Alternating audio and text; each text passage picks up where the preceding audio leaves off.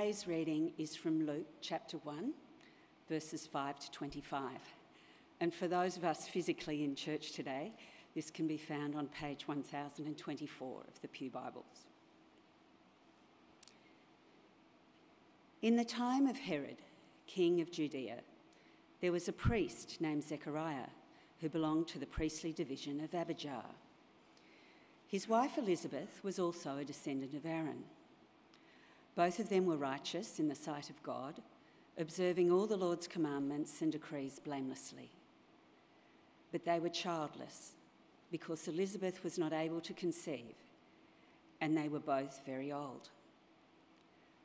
Once, when Zechariah's division was on duty and he was serving as priest before God, he was chosen by Lot, according to the custom of the priesthood, to go into the temple of the Lord and burn incense. And when the time for the burning of incense came, all the assembled worshippers were praying outside. Then an angel of the Lord appeared to him, standing at the right side of the altar of incense. When Zechariah saw him, he was startled and was gripped with fear. But the angel said to him, Do not be afraid, Zechariah. Your prayer has been heard. Your wife Elizabeth will bear you a son, and you are to call him John. He will be a joy and a delight to you and many will rejoice because of his birth, for he will be great in the sight of the Lord. He is never to take wine or other fermented drink, and he will be filled with the Holy Spirit even before he is born.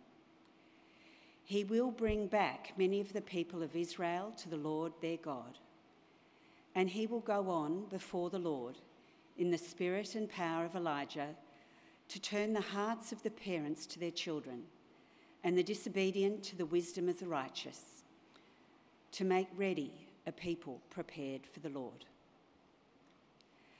Zechariah asked the angel, How can I be sure of this? Because I am an old man and my wife is well along in years. The angel said to him, I am Gabriel. I stand in the presence of God and I have been sent to speak to you to tell you this good news. And now you will be silent and not able to speak until the day this happens, because you did not believe my words, which will come true at the appointed time. Meanwhile, the people were waiting for Zechariah and wondering why he had stayed so long in the temple. When he came out, he could not speak to them they realized that he had seen a vision in the temple, for he kept making signs to them, but remained unable to speak. When his time of service was completed, he returned home. And after this, his wife Elizabeth became pregnant and for five months remained in seclusion. The Lord has done this for me, she said. In these days, he has shown his favour and taken away my disgrace among the people. This is the word of the Lord. Thanks be to God.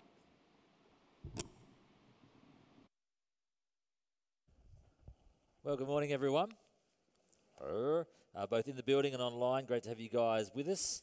Um, just a few quick things before we begin, if that's okay. Uh, number one, if you can keep your Bibles open to Luke chapter 1, that will be important, an important thing to do. Keep them open if you're watching online as well. I can see through that camera, by the way. Uh, secondly, um, we've prepared a series of Advent readings that will help you, I think, kind of lean in to the Christmas story this Christmas season. They look a little bit like that. Now, that's too hard to see from the back. That's okay. I'm going to put them up the back as soon as I'm done. Feel free to grab one of those on your way out, and that will chart the Christmas story up into Christmas Eve if that will be of help to you. Uh, thirdly, from me before we begin, really is just a, a big thank you to all of you who've contributed to our uh, our mission partner support appeal. Uh, you might remember Andrew prayed and gave thanks for that in the prayers. Um, just to let you know that as of the end of last week, we've raised 112,000 out of our goal of 120,000, so almost there. And if you'd like to give to make up the, the little balance that remains, um, you feel free to do that. But really, what I want to say is thank you to you for your generosity and your support in um, making sure that our heroic mission partners are well funded into next year. Well, I'm going to pray and then we'll get right underway. Heavenly Father, thank you for this time of year, uh, for the hope and the wonder of the Christmas story, and help us to lean into that now, we pray in Jesus' name. Amen. Well, can you remember being a, that feeling, I guess, of being a kid and barely being able to wait until Christmas morning when you'd finally be allowed to unwrap your Christmas presents that had been waiting under the Christmas tree there for weeks, perfectly prepared? Or when you race into your parents' room at 6 a.m., 5 a.m., 4 a.m., like crazy banshees on Christmas morning to show them what Santa had left in your stocking during the night as if it was a surprise to them. Can you remember that feeling? Neither can I, actually.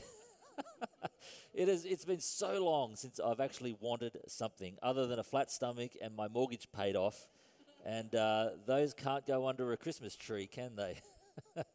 In fact, on one side of our family, we've, we've um, totally given up on buying presents completely, other than for the children uh, we kind of think there's no point buying stuff people don't want with money you don't really have. And on the other side, it's basically got to the point where you, you buy your own present, you wrap your own present, you bring your own present, and you just give the receipt to the person that's meant to be buying for you. Something's gone wrong there, hasn't it? So that sense of uh, expectation is long gone for me, at least with presents. But I still really look forward to Christmas. Uh, I look forward to Christmas food. I look forward to waking up on Boxing Day, which f- for us is sort of our first chance to relax, and that's the case for lots of people. Uh, uh, and I love watching the opening session of the Boxing Day test match and those lazy days between Christmas and New Year. Just wonderful.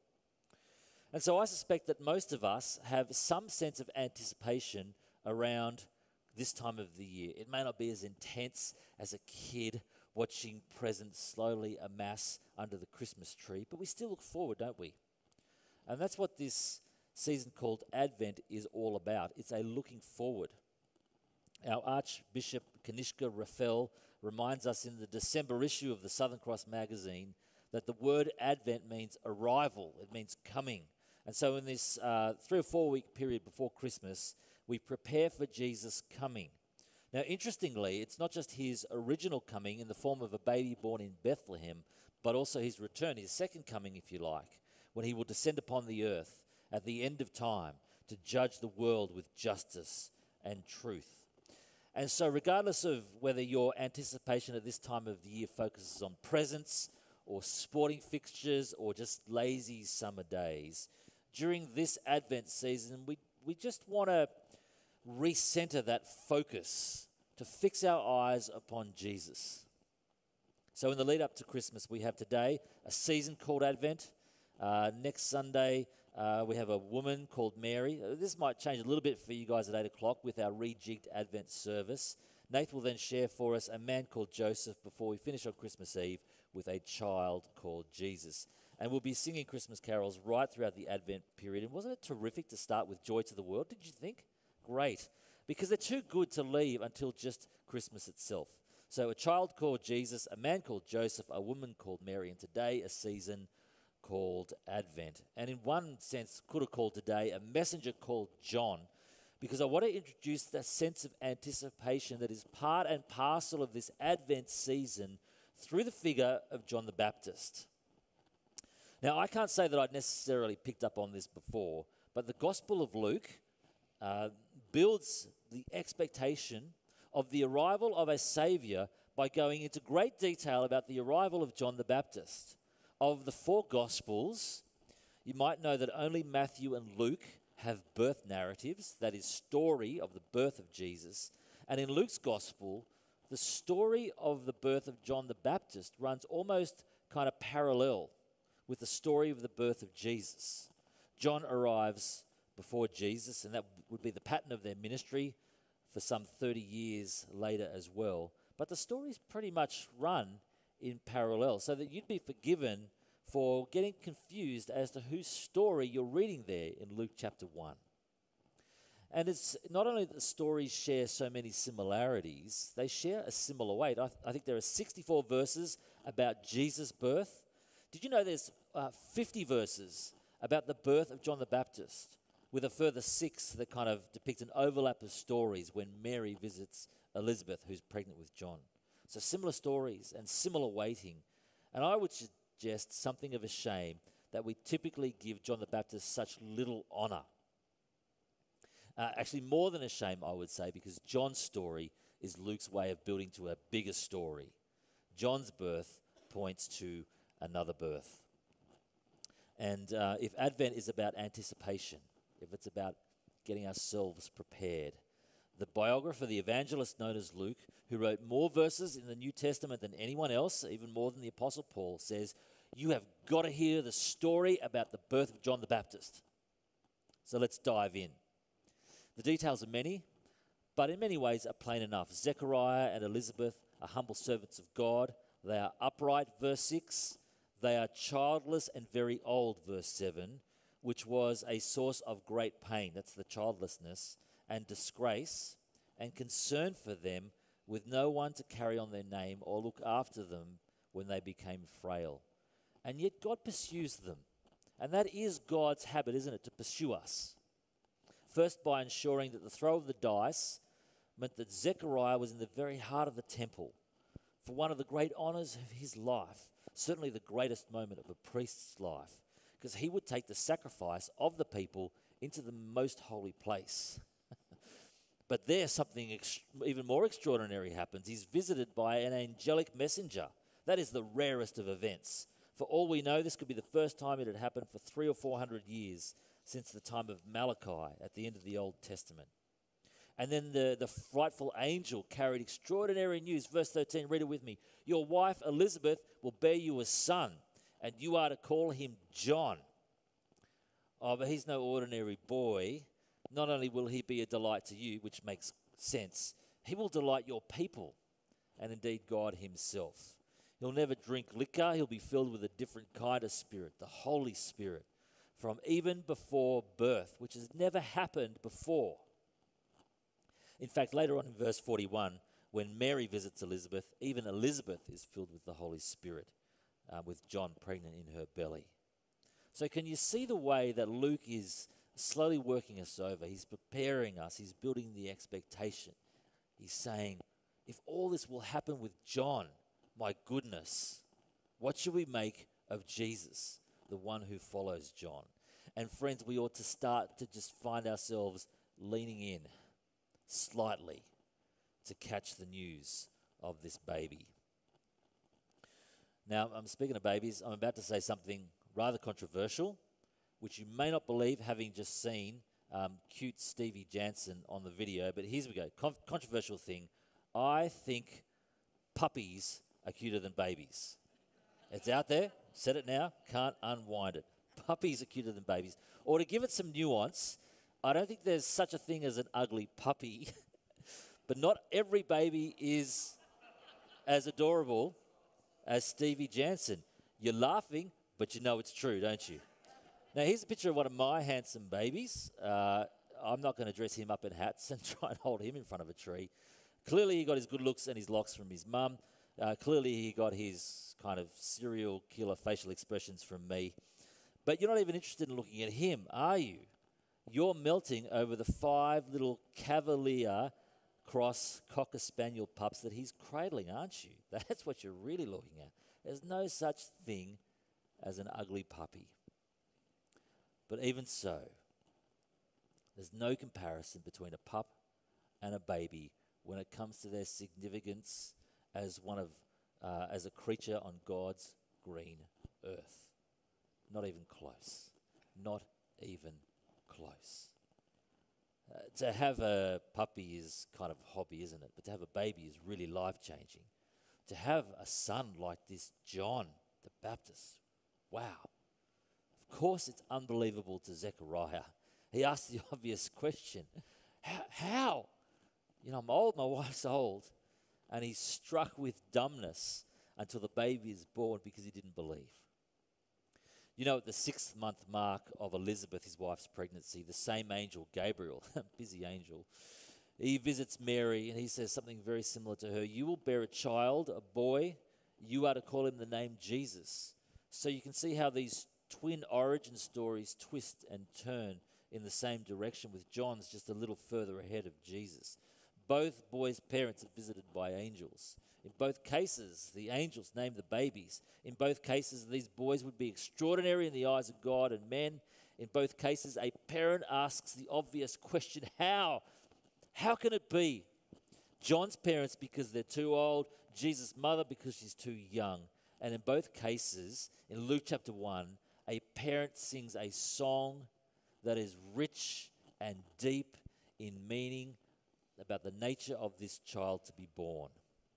Those twin twists and turns.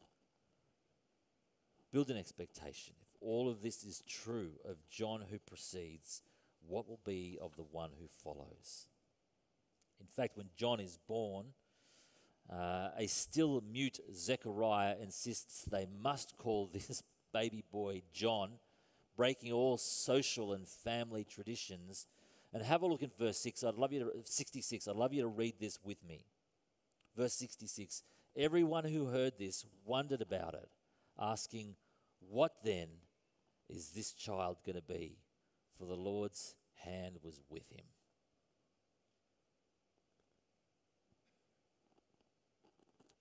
As it turns out, uh, these songs that Mary and Zechariah sing are very helpful diagnostic instruments.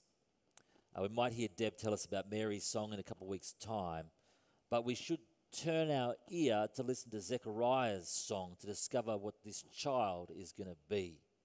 In fact, Zechariah's song points to another son. Well, we already know what Gabriel has said to Zechariah who, having been struck dumb, probably didn't get a chance to tell anyone else. But let's read it together in verse 16. He will bring back, John, many of the people of Israel to the Lord their God. And he will go on before the Lord in the spirit and power of Elijah to turn the hearts of the parents to their children and the disobedient to the wisdom of the righteous, to make ready a people prepared for the Lord. So that will be John's role. He will go before the Lord and bring people back to God, back and before. He will have that unusual kind of existence and ministry that's not uncommon, though, for God's messengers like Elijah. And he will have a remarkable ministry turning parents to their children, the foolishly disobedient to the wise, the people back to God, specifically by preparing them for the coming of the Lord. Well, Gabriel's words, they're fleshed out by Zechariah's song in verses 67 to 79. So I want you to pick it up with me from verse 67. Praise be to the Lord, the God of Israel, because he has come to his people and redeemed them. He has raised up a horn of salvation for us in the house of his servant David. Let's drop down to verse 74. To rescue us from the hands of our enemies and to enable us to serve him without fear in holiness and righteousness before Him all our days. That's what God is doing through the coming of this child growing in Mary's belly. He's talking there in verses 67 to 75 about the ministry of Jesus. Zechariah and Elizabeth already know that Jesus will be greater than their son John. Do you know that is why Christmas is such a special time for Christian people? Because it is a time when we reflect on the greatest the coming of God to earth in the form of a man who was born a baby, who redeems us, who saves us, who rescues us from our timeless enemies of sin, death, and the devil, and who enables us to serve him without fear and with righteousness all the days of our lives. It makes me think, why is it I am so preoccupied with what I've got to buy for Secret Santa?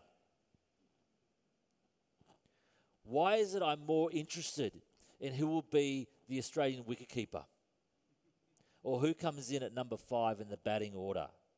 God has involved himself in the biggest matters of human life personally in the form of a human to rescue and redeem and enable us to serve him without fear. It's wonderful.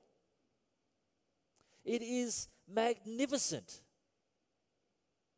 It is breathtaking. I mean, this is the news, isn't it?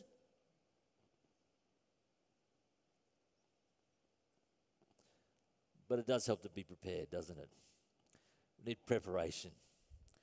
And so Zechariah sings about his own boy in verses 76 to 79. Why don't you read that along with me as well? What an excitable father to be, hey? And you, my child, will be called a prophet of the Most High.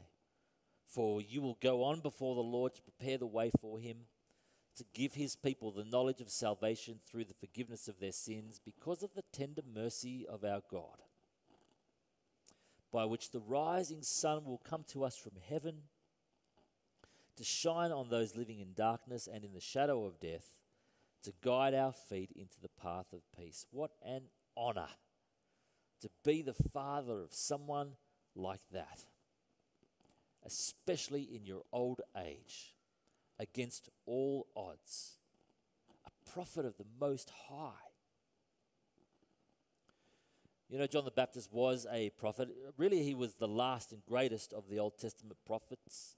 He had an Elijah like um, power and an Elijah like existence, living in the wilderness like Elijah, it says in verse 80, until he appeared publicly to Israel. And when he burst onto scene, man, he created quite a scene. He prepared the people of Israel by baptizing them into the Jordan River for their forgiveness of sins. You might remember we actually read uh, about John's ministry last week in our reading from Acts 19. It said this John's baptism was a baptism of repentance, that is, a turning around, a turning back. He told the people to believe in the one coming after him, that is Jesus. It was a baptism of repentance for the forgiveness of sins, preparing the path by preparing their hearts for the coming of Jesus, the rising sun from heaven who shines on those living in darkness. Well, that's all of us, isn't it? and to guide our feet into the path of peace because of the tender mercy of God. Friends, I don't know where each of you stands in relationship with God this very morning. Can I say, if you don't know His salvation, if you've not received forgiveness of sins, there is no better way to prepare for Christmas than to receive it. And I would say, receive it today. You know, God has a tender mercy and He wants you to experience rescue and redemption and salvation so that you are enabled to serve Him without fear and in righteousness all your days. Wouldn't it be wonderful if this Christmas season you didn't just get a present or some time off, didn't just get fatter, but you got forgiveness and salvation and right standing with God and a restored relationship with His beautiful Son? who first came at Christmas time and who will come again to take you into his everlasting arms. I mean, it really does make a new shirt or a new dress look pretty budget by comparison, doesn't it? And if you'd like to follow that up, that'd be worthwhile having a conversation today, perhaps with a Christian friend, one of us ministers.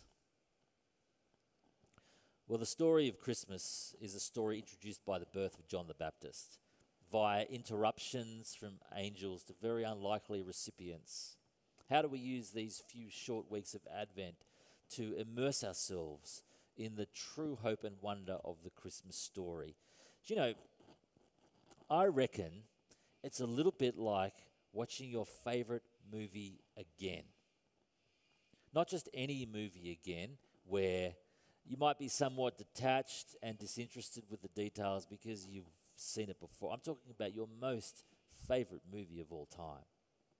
You know, um, where you know what's going to happen exactly and when, and precisely for that reason, you look for the details.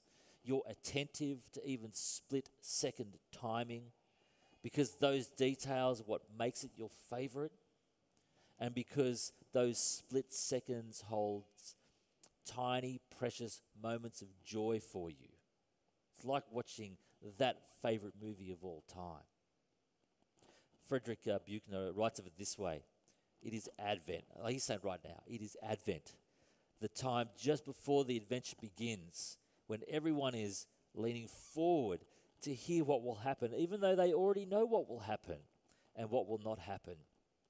When they listen hard for meaning and begin to hear only faintly at first the beating of unseen angelic wings.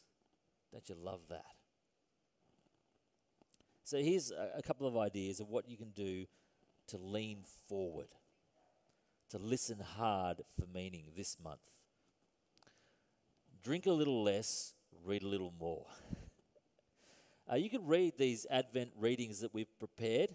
Make sure you grab yours today if you'd like that. You can download it off the um, off our website. Drink a little less, read a little more. Eat a little less, sing a little more. You know, why couldn't you sing Christmas carols in your private devotions? I mean, even just mouth them. You know, if it's embarrassing for you to sing them out loud in your house. They, they such great words. You don't want to leave them till just Christmas Eve before you sing them. And they make terrific Advent prayers. We often complain this is a season where we, we eat and drink too much. So don't. drink a little less, read a little more. Eat a little less. Sing prayers a little more. You got young grandkids that might come to stay with you. Why don't you read and sing together? Wouldn't that be joyful? Maybe you've got older grandkids that might come and stay with you. Why don't you read and, and pray with them together if they'll let you? It's a it's the time just before the adventure begins. Brothers and sisters, lean forward to hear what will happen next, even though you already know what will happen. But I mentioned um, earlier that traditionally the Advent season was a time when we looked forward and prepared ourselves not only for Jesus' first coming, but also for his reappearing, his second coming. And so that's something that we ought to keep in the mix, isn't it? Uh, and it's a matter that's likely going to spill out into the new year, into 2022. We not only prepare ourselves for Christmas, buying presents, cooking food, organizing gatherings, we prepare for New Year celebrations, summer holidays by getting our bags packed, spray tans or whatever you guys do. Uh, and we prepare for the new year by, I don't know, buying new uniforms, covering textbooks. I'm sure you can remember doing that in your household. And so, also into the new and next year, we prepare ourselves for the coming, for the reappearing of Christ. And partly, friends, we will do that by listening well. Uh, even though we think we know the story, by listening well. Uh, I mean, coming to church and being part of a, a smaller group, that's the way that God interrupts our weekly preoccupation with all good earthly things not to mention some bad earthly things as well. So, as our groups finish for the year, I want to say, why don't you make a, a resolution, an early resolution, to give yourself to one of them next year? It's solid work, isn't it? Preparing for the coming of the Lord Jesus. Solid work that requires focus. And we are preparing ourselves and each other for the return of Jesus.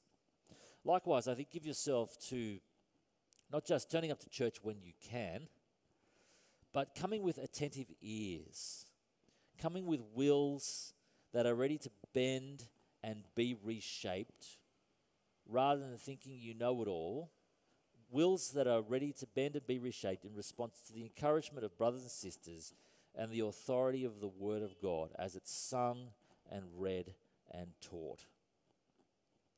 It seems to me that many of us will prepare for Jesus' return by mimicking John the Baptist in some small way, by telling others of the one who has come and who will come again.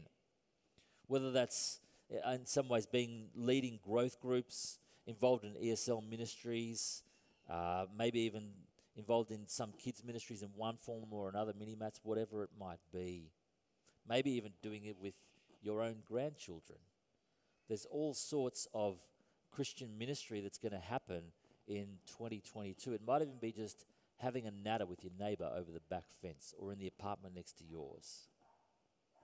Friends, as we finish, could you be a person prepared by John, among many others, for the coming of Jesus, not only as a baby in Bethlehem as a matter of history, but as a king returning from heaven and bringing eternity? Of all the things to do this Advent, of all the preparations you make for a new and hopefully less interrupted year ahead. Could you be someone prepared by John? Remember John, the one who said it is, oh, it's this one here? This one called Jesus, he is the one you need to see. Pay attention to him. And having seen Jesus again and again and again, could you mimic John's ministry, perhaps just in a small way, by doing the same for others? Let me pray for us. Heavenly Father God, we look with great fondness upon your coming to earth. God the Son, the Lord Jesus, in the form of a baby who grew up to be a man. It's a wonderful time. It brings us such joy and such hope. So we give you thanks, and we want to be people who use these next few weeks to lean into that story, to listen to what happens next, though we, we know what happens next already, and to delight in it for all that it means for us. The rising sun has come from heaven to shine upon people living in darkness and guide our feet into the paths of peace. And yet, Lord, we also want to use this time to prepare ourselves for his return as a king from heaven, bringing eternity. And we ask that you might energize us to be involved in some way, preparing ourselves and one another for his return. Pray these things in Jesus' name. Amen.